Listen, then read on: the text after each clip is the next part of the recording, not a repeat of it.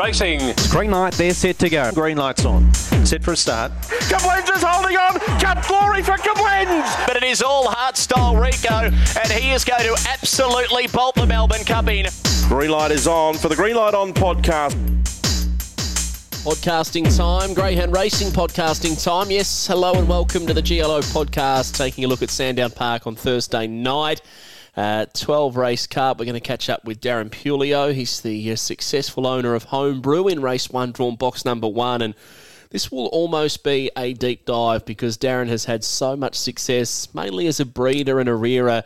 Uh, in the last few years, with some of his star greyhounds, Poke the Bear, Hooked on Scotch, uh, out of range, just to name a few. So, will be a wonderful insight. I think we'll learn a lot about uh, greyhound breeding and, and, rearing with Daz. So, looking forward to that. Uh, and of course, trying to find some winners for this 12 race card at Sandown Park. Run of the week. Has to be Hector Forley, doesn't it? This was out of this world last week. First go 595, and here's how he went about it and away. Beginning quickly on the inside was Succeed, and Succeed will lead. Hector Forley on the inside, and it's outside was Madigan. So the top three clear out on the rest. Fab's Vegetables up to fourth. Behind them was Lectra Tinsel. Then came Pierre Bale, well back to uh, Why Not Pearl, and also She's for Real down the back, and Hector Forley took the lead. Hector Forley in front of Succeed by two. They've raced clear on Fab's Vegetable and Madigan. Hector's in front. Succeed can't reel it in. Hector Forley's going well, and the Magic's back. Hector Forley wins it by two and a half over Succeeds. They were a mile in front of Madigan. The Magic is back all right and back with a bang. Uh, maybe, just maybe, heads toward the Sandown Cup next month. We'll just have to wait and see. But uh, he's run absolutely sensational. Gets within, what was it, about a length and a half of the uh, the track record held by Kalinda Paddy at 33.56. So he is going to be a force uh, over that 600 metre plus distance, I think, moving forward. Uh, hot mid race turn of pace, and, and he just does look as if he may not be the strongest of stayers, but he just does look like he is going to be a stayer, doesn't he? He's doing everything right. Thursday's preview. About to hear from uh, Darren Puleio in a moment. He's got race one, number one, who I've marked as one of my best bets of the night. Uh, so no pressure on Darren uh, homebrew. I think the uh, the good draw is going to be the huge plus there. Race one, number one. Race two, I'm going number two, Darnham Destroyer to run a place. Um, I think he'll just sort of tuck in through that first corner.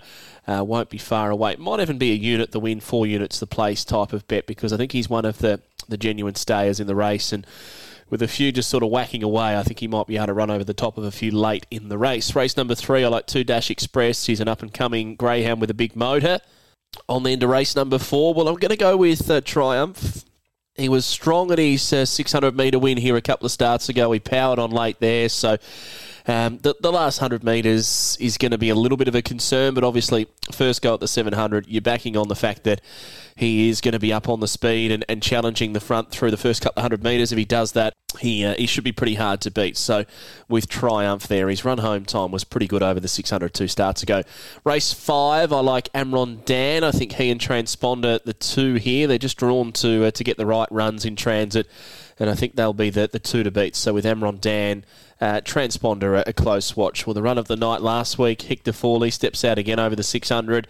Uh, tipping him on top, would have much preferred an inside draw. He might be unders price wise, but it's not the uh, the greatest mix four and five in town. So I think it'll be hard to beat there. Hector Forley, race number seven. Uh, I'm going to go here with number four at Hanarico.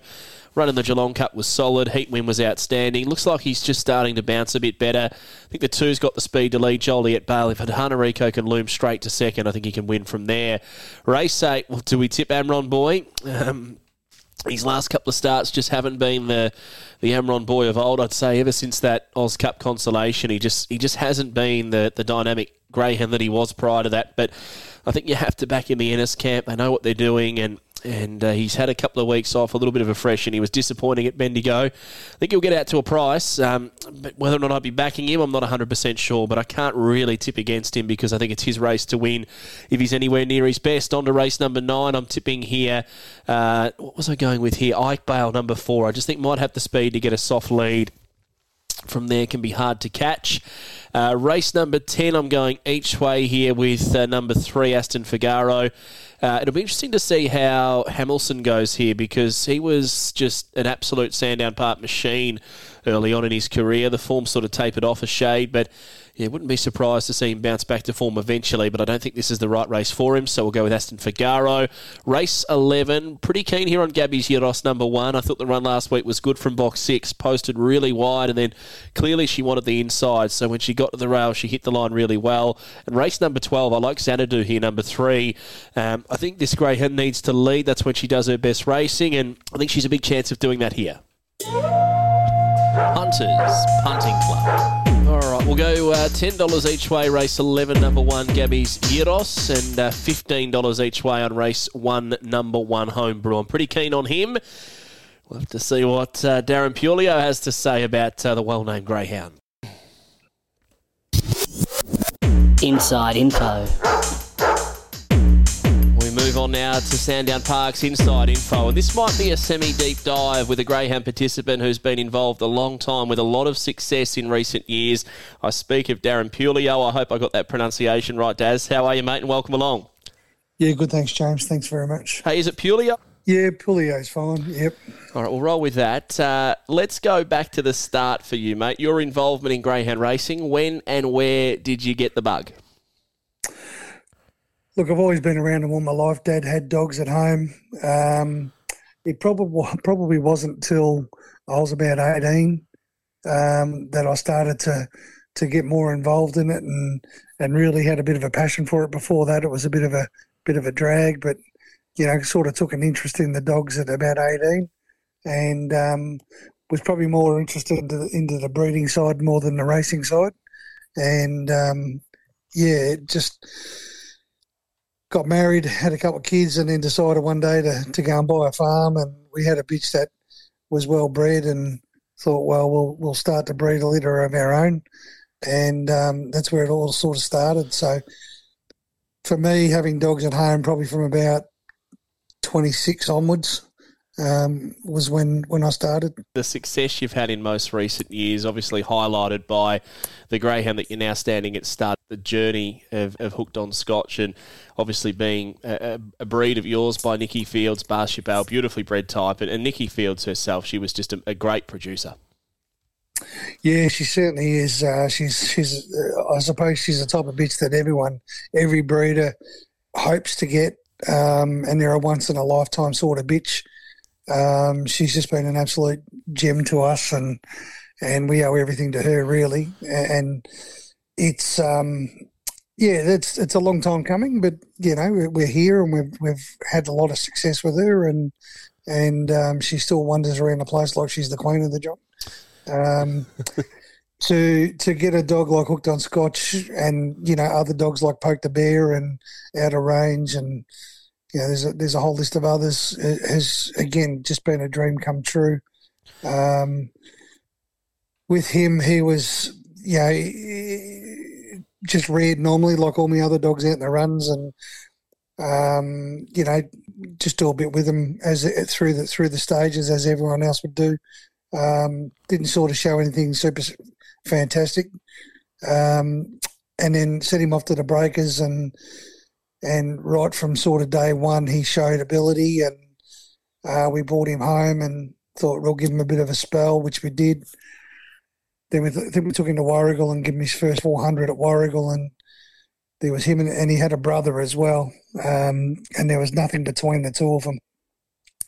And um, I think we took them, and, and Hooked on Scotch went 2270, I think, wow. first time over 400. And his brother went 22.72. Um, so we thought, geez, we got something here. You know, they, they just went super and thought we'll we'll give them another go. And next week we'll come back and and um, so we did. And and we only took hooked on Scotch back because the brother the brother was a dog called Slipstream, and when he um, when he, he pulled up sore in a metacarpal, so we didn't take him back the second week and took hook on Scotch back, and he went 22 40 second time, and we just went, wow, just, just unbelievable, yeah. And from there, we thought, right, we better do something with him, and rang Jason, and Jason said, no, I'll take him straight away, and dropped him off. And I think he gave him three weeks off, and then I think he took him back, and and, and he went 22-20. Um, so he just showed the ability right from day one, and there's just no real improvement in those sorts of dogs. um, you don't need to find a hell of a lot. The natural ability right from day one, and and showed it from day one. And I guess that answers probably my next question was that he, he was thrown in the deep end from a pretty early age. He um, he got beaten his first two starts and then he broke through with a, a Smart Meadows maiden win. I think it was start nine. He went to Adelaide for a heat of the Adelaide Cup. We all know that he went on to win that final and then he comes back, you know, within within a couple within a week and, and then wins a heat and final of the Geelong Cup within his first, you know, sort of 10, 12 starts. It, it obviously shows the, the confidence not only you but Jason had in the, the boy from such a young age. Yeah, well, he was a he was a very mature dog. Um, like he was no like even like after breaking, he was he, he's a very serious type of dog. Um, he, he, had lost that puppiness quite early. Um, so and because we do a fair bit of miles with the dogs, you know, traveling around with them here and there, um, he was used to travel. So um, he he sort of got into that groove pretty quickly. The hard part for us was um, as a pup because he's you know trialing those sorts of times. You can't go to Warragul and Sale or Bendigo or anywhere like that and go and trial him with another dog because it's just not fair. You crucify other maidens, and if we turn around and say this is a maiden, everyone would talk, you know, tell you that you're lying. Yeah. Um, so the only dogs he could really trial with were dogs, you know, dogs that Jason had. Um, and he's racing against Jason's top dogs as, as a pup. Um, but you're only running one out you know, you're not learning the field experience. And he took a while to get going and in a field um, just from, from not having that field experience, you know. Yeah, once he got going and, and everything was right and the way he went, and, you know, we knew he was a fast dog, but one of the things that Jason Thompson always says is it's all very well having a fast dog, but they've got to learn to do it in a field and navigate a field and do it against top quality dogs. Um, and the way that Jason brought him through, I think, was you know, testament to, to, to what he did and, and how he was able to achieve it. Yeah, he's got some extraordinary stats beside his name hooked on Scotch. He had obviously 27 starts. He won 16 of them, and uh, he broke uh, 29 seconds when they just weren't breaking 29 seconds, as simple as that at Sandown Park. And I was just having a look. He did that when he was 23 months of age. Um, that, that's extraordinary yeah. in itself. He was he was under two years of age when he ran third in the Melbourne Cup. So you can see quite obviously why he's becoming the, the stud dog that he is. And you'd be pretty proud, I'd imagine, Darren, of, of just how well he's going at stud. He's got plenty of talented X Factor type greyhounds, which he seems to have been able to really throw on uh, the type of dog that he was. Yeah, look, certainly, um, yeah, extremely proud. Um, you know, in, in, a way, like you know, the way it's happened, it, it, it, it is what it is. Um, in a way, like he, he really hurt himself in the, the heat of the Warragul Cup. That's where he did his stopper bone in the heat of the Warragul Cup. And even though he come back and still had some good races in him, he, he just wasn't quite the same. Um, after that injury, it was just yeah, real real tough one for him. Um, to see him throw it in his dogs now, and, and you know dogs like Rejuvenate and um, Locked on Scotch, and there's a few others as well that are going really really good. Um, it's yeah, it's good to see, and I suppose in my career with the dogs, I've wanted to always have a a nice dog, which we've been lucky that we've had a few nice dogs now. And I've always always wanted to have a commercial stud dog um, that made an impact on the on the stud scene. And hopefully, he's still got a long way to go, but he's he's certainly got some ability in some dogs, and and um, he's still you know selling straws, and people are still interested in him, which is good. And um, yeah, I, I know there's a few nice pups that that are about to come and, and, and hit the scene in the next couple of months. And yeah, it's it's going to be exciting times going forward. I reckon the ultimate mark of a stud dog, uh, Darren, is when the stud dog's progeny can go on to be stud dogs themselves. And I think Rejuvenate is is looking like he will eventually be that greyhound. And uh, look, he, what he's been able to do in such a short period of time. Moving on, what do you rate as the most important thing? When, when bringing a greyhound into the world to, to be successful, is it is it the fact you've got a greyhound like Nikki Fields, or is it the rearing? What what do you sort of, I guess, put down to being the most important factor in rearing and, and bringing a greyhound into the world? Look, I suppose it's not just one thing. There's a whole there's a whole range of things that you've got to get right. Um, you know, obviously from a rearing point of view, when you when you whelp your bitch down, you've got to make sure that the that the pups are getting the best feed and and, and looked after right from an early age. Uh, obviously, the rearing is is um, re- extremely important. Plenty of galloping. Um, make sure they got you know they're being handled and and you're doing things with them early. A lot of people throw pups out in the yard and go right. I will see you in 12 months. Like they feed them obviously, but they don't do anything with them.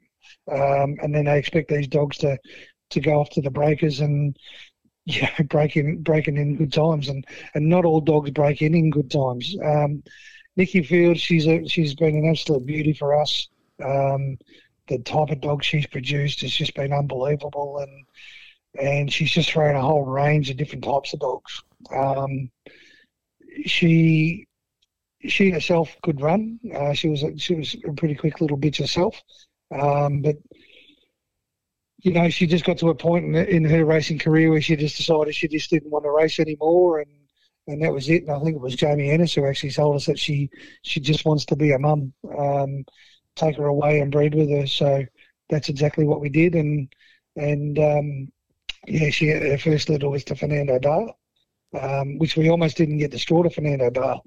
Um, we had to sort of beg and plead and and to, to to get the straw, which we eventually got and uh, the rest was sort of history from there. Out of range, poke the bear, hooked on scotch. The list just goes on and on and on. And uh, Yep. we're, we're going to chat a little bit about Homebrew, who's now the uh, the new kid on the block from uh, from the great producer Nikki Fields. But of the uh, the Nikki Fields progeny, what would be the, the highlight race that you think you've been involved in? Was it the hooked on Scotch Adelaide Cup or a Geelong Cup or even a, a race that poked the bear one? Because I know that uh, that time Ronnie Hawkswell called him at the Meadows. He shot the lights out down the back straight. He was just an absolute marvel, and he had that cult following as well. Poke the bear.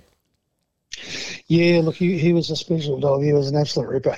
um, he look one of my favourite races of all the dogs. Like obviously, hooked on Scotch's Adelaide Cup is probably the the, the best. Um, there was a race at the Meadows that Poke the Bear uh, was in. I think yeah, box four, missed the kick. Um, going past the 700 boxes, he was last, and he was 15 lengths. Ronnie called him 15 lengths off him, turning into the to the to the uh, home corner and um, he ended up and got up on the line and still ran 29.70. It was just absolutely an amazing run.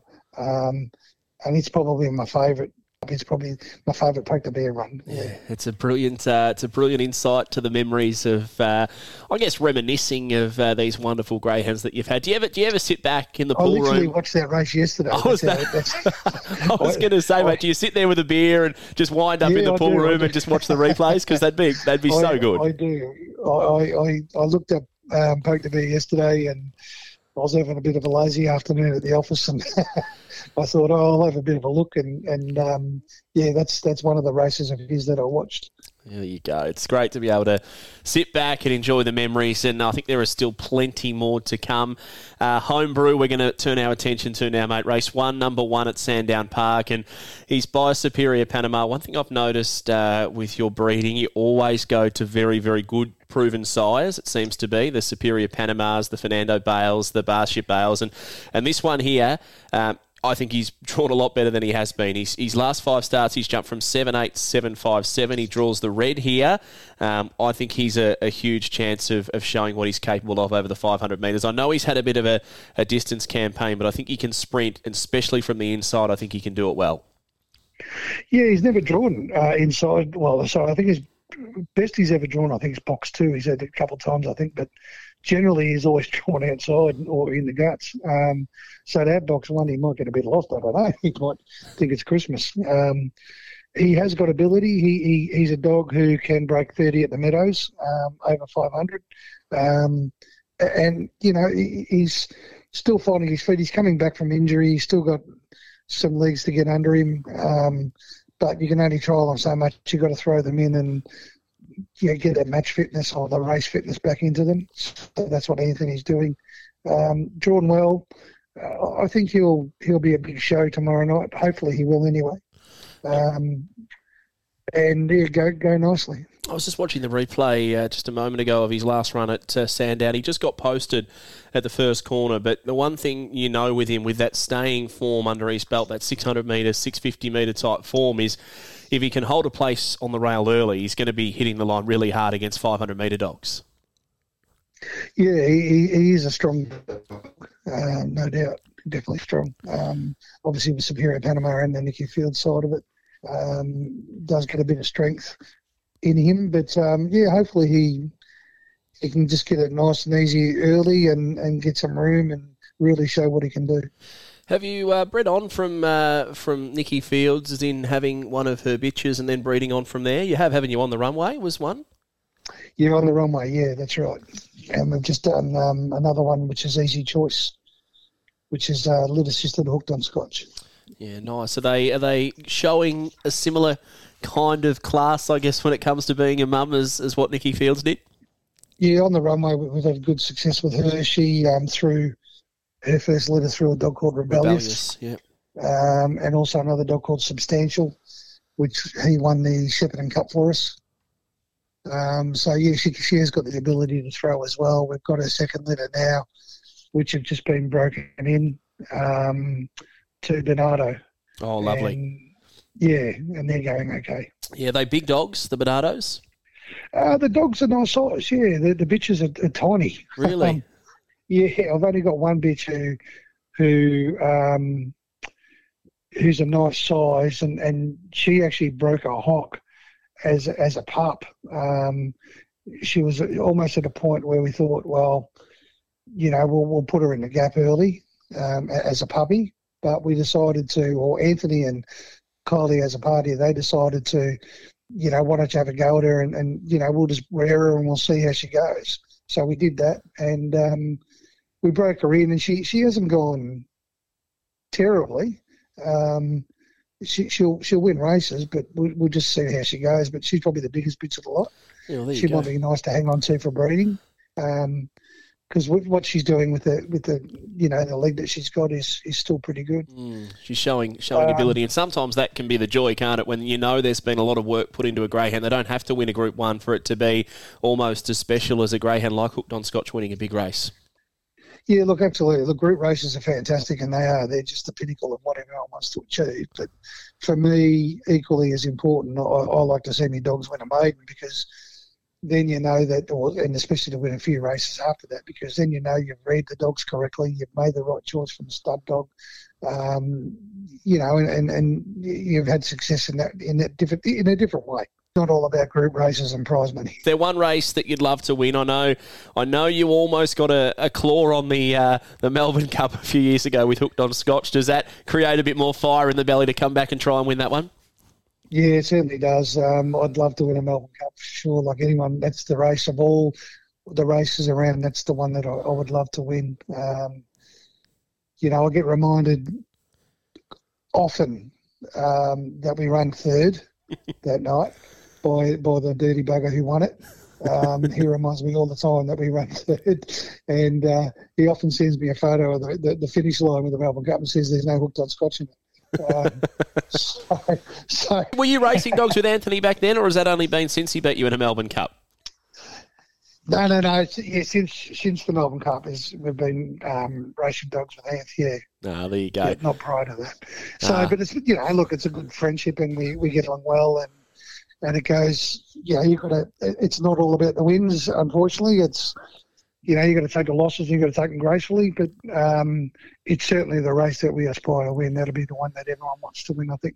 Well, we're cheering for you to get it. Uh, it's been a great, great insight, mate. A semi deep dive into the life of uh, Darren Puleio throughout the last few years. And uh, good luck with everything moving forward. Good luck with the boy in box one at uh, Sandown Home Brew. As, as I let you go, though, I just I love the way you name some of these greyhounds. They, they've got to be the best sounding names. Hooked on Scotch. Um, and then you've got home brew. I mean, I, I think it's time we almost go to your house, sit in the pool room, and have a couple of these drinks that you keep naming the dogs about. Yeah, there is a bit of a theme going. That's a good theme too. That's it. That wraps up this episode. It's been a great chat. Terrific deep dive there. Semi deep dive at least with uh, Daz. He's uh, he's an absolute gun when it comes to uh, to breeding and, and rearing, and, and the proof's in the pudding. His stats around his greyhounds and, and what he's been able to produce in the last few years, uh, second to none. That wraps up this episode, punters. Until next time, safe travelling and happy punting.